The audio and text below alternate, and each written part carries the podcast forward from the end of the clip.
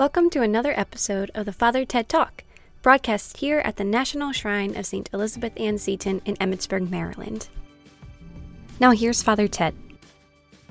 May is a month for mothers. It's a whole month which is dedicated to our Heavenly Mother, the Blessed Virgin Mary. And it's also a month in which we celebrate Mother's Day. And that's what we are doing precisely today. So, on this Day of the Mothers, we're going to reflect first of all upon our earthly mothers and then also upon our Heavenly Mother. In a way, the mother is everything for a person. This is because, for the most part, who a person is is due to their mother, their manner of being, the way that they think, what they believe in, what they believe to be good, what they believe to be evil. The mother had so much to do in shaping that, in shaping the person. You can, it's very hard to overestimate the importance of the mother in the formation of a person. Among human relationships, there is none that equals that between the mother and the child. Each time a child is born, a mother is also born. And the relationship between the mother and the child is something which is unique, it is irreplaceable, and it is unbreakable. Nothing can eradicate the sacred bond between a mother and her child. Neither the most painful of circumstances, nor another relationship, not even death itself. For a mother, the child will always be her child. And for a child, the mother will always be his mother. When we're first born in this earth, our mothers are, in a sense, God's providence for each of us. God provides for us in great part through our mothers. A good mother is always a blessing from God and the greatest possible consolation that could be given to us in this valley of tears. She is the one who shows us the way when we stray from it. She lifts us when we fall. She encourages us when we are when we fall, when we are discouraged. She sweetens life by turning these thorns into roses. Very often God will communicate his very love to the world and for the world through the souls of the mothers. She has this kind of unlimited, unconstrained love for her children, a love that gives her the strength to renounce her own desires with a smile for the sake of the child. It's a love that allows her to renounce any desire for earthly grandeur, position, success, fame, career, for the sake of the child. She dedicates her life to the child so that the child might thrive, so that the child might live, so the child might be happy. And her greatest joy is to see the happiness of her child. And it should be no wonder, then, that when children are in need, when children are scared, when children are in danger, they go to their mothers. The greatest place for a child is the heart of his mother. We've probably all had that experience, or we remember, okay, when when we were scared of the dark, when there was a strange, when there was a, um, a ferocious dog, when there was a stranger, we went to our mothers. When we were in pain or when we were scared, we went to our mothers. And they brought us that love, that consolation that only a mother knows how to give. It's truly one of the greatest blessings that God can give to us to have a mother of this caliber. But it's a sad truth that at times we're not so fortunate as to have a mother of this level. But one thing that we do have, which everybody has, is the same spiritual mother in heaven, the most perfect of all mothers, the mother who never fails. This mother in heaven is, in a sense, as good as they get. And we ought to fly to this mother as well. So we go to our earthly mother often when we are in need. So too should we fly to our heavenly mother. The saints talked about this. Saint Jose Maria Escriva, for example, he said, When we were little, we kept close to our mother in the dark alley or if, dog, or if dogs barked at us. Now, when we feel temptations of the flesh, we should run to the side of our mother in heaven. St. Bernard of Clairvaux said, In dangers, in doubts, in difficulties, think of Mary, call upon Mary. Or St. Basil the Great, do not be discouraged. Rather, have recourse to Mary in all your necessities.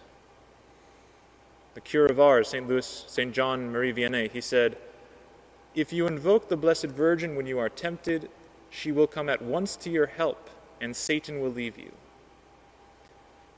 And St. Mother Teresa of Calcutta, she put it very practically. If you ever feel distressed during your day, that happens to us all the time probably, call upon Our Lady. Just say this simple prayer Mary, Mother of Jesus, please be a mother to me now. I must admit, this prayer has never failed me. And we could just go on and on about this, about what the saints have said about the Blessed Virgin Mary.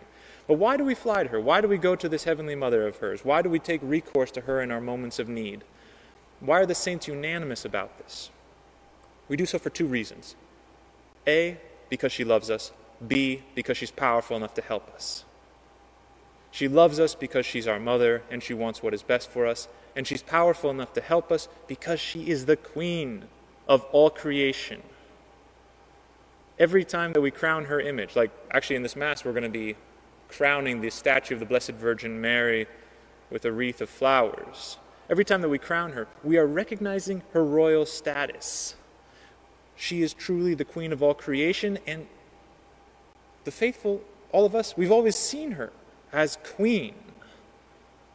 If we look in history, we can see that Christian art from the beginning has represented her in this royal status as a queen, as an empress, surrounded by angels, seated upon a throne.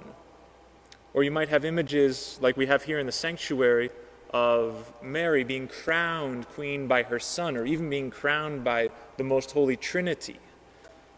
The most ancient of prayers, we talk about her as queen. We say all the time the Hail, Holy Queen. There's also a couple Latin prayers that talk about her as queen, the Regina Caelorum, uh, the Ave Regina Caelorum, or the Regina Caeli. In the fifth mystery of the Rosary, we contemplate her coronation of Queen of, as, of heaven and earth. And the magisterium of the Church talks about this in many different places as well, even describing her as the Queen of the universe. And it's not as if this notion of Mary as queen is somehow a creation of the church or came out of the medieval times. Some saint got carried away with his Marian devotion. No. The idea that Mary is a queen is from the Bible itself. Jesus Christ came to earth and he fulfilled the Davidic kingdom. And in the Davidic kingdom, we see that the king, very oftentimes, like his contemporary kings, had many wives. And so the wives would not be the queen of the kingdom of Israel. But the king of Israel only had one mother. And so she would assume the position of the queen. She wore a royal crown, she sat at the right hand of the king on a throne he would stand when she came into his presence. Everybody else, when they came into the presence of the king, they would bow to the king. But when his mother showed up, he stood and bowed to her. She even had the official title of Queen Mother. So Jesus, like the angel told Mary, is the new David. He is the new King David. He is the one who reigns on the throne of David. And just as the kings of the, the of the Davidic kingdom, of the Davidic dynasty, had their mothers as the queen, so too is Mary, the mother of Jesus, the mother of the new David, the queen mother. And as queen mother, she uses that power on behalf of her children. She has this role of royalty in order to serve us. Among the roles of the Old Testament, among the many things that the Queen Mother did in the Old Testament, one of them was to bring the petitions of people to the king. And we have an instance of this in scriptures in 1 Kings chapter 2, where Queen Bathsheba goes into the presence of King Solomon and she tells him, I have one small request to make of you. Do not refuse me. And the king said to her, Make your request, my mother, for I will not refuse you. And that's the kind of dialogue that's happening in heaven all the time between Jesus the King and Mary the Queen. Make your request, my mother. I will not refuse you. There's a story told about St. Gemma Galgani. She was an Italian mystic, and she was praying for the conversion of a particular sinner. And despite the fact that she appealed to the sufferings of Christ on Calvary, she appealed to his merciful heart, she appealed to his burning charity, Jesus would not give her the grace of that conversion. Finally, Gemma threatened Jesus, saying, Jesus, I'll ask your mom. Imagine saying no to your mom. And then Jesus replied by saying, If that is the case, then I cannot refuse. And sure enough, within an hour, the sinner, the guy showed up and he made his confession. So we need to go to Mary in our needs. We need to bring her our fears. We need to bring her all those worries that we have that are probably more abundant nowadays during this time of global pandemic than they usually are. We need to run to her like the true Heavenly Mother that she is. Adults need their mothers when they are scared, when they are going through financial troubles, when they are worried about their health, when they are worried about their families, when they are worried about they don't even know what, when they are in need of particular graces, we go to Mary. We go to Mary like the saints have told us. We fly into her arms, knowing that she will always be there to receive us. And she will remind us of the words that Jesus said in today's gospel Do not let your hearts be troubled. I am going to prepare a place for you in my Father's house. I will come back again and take you to myself.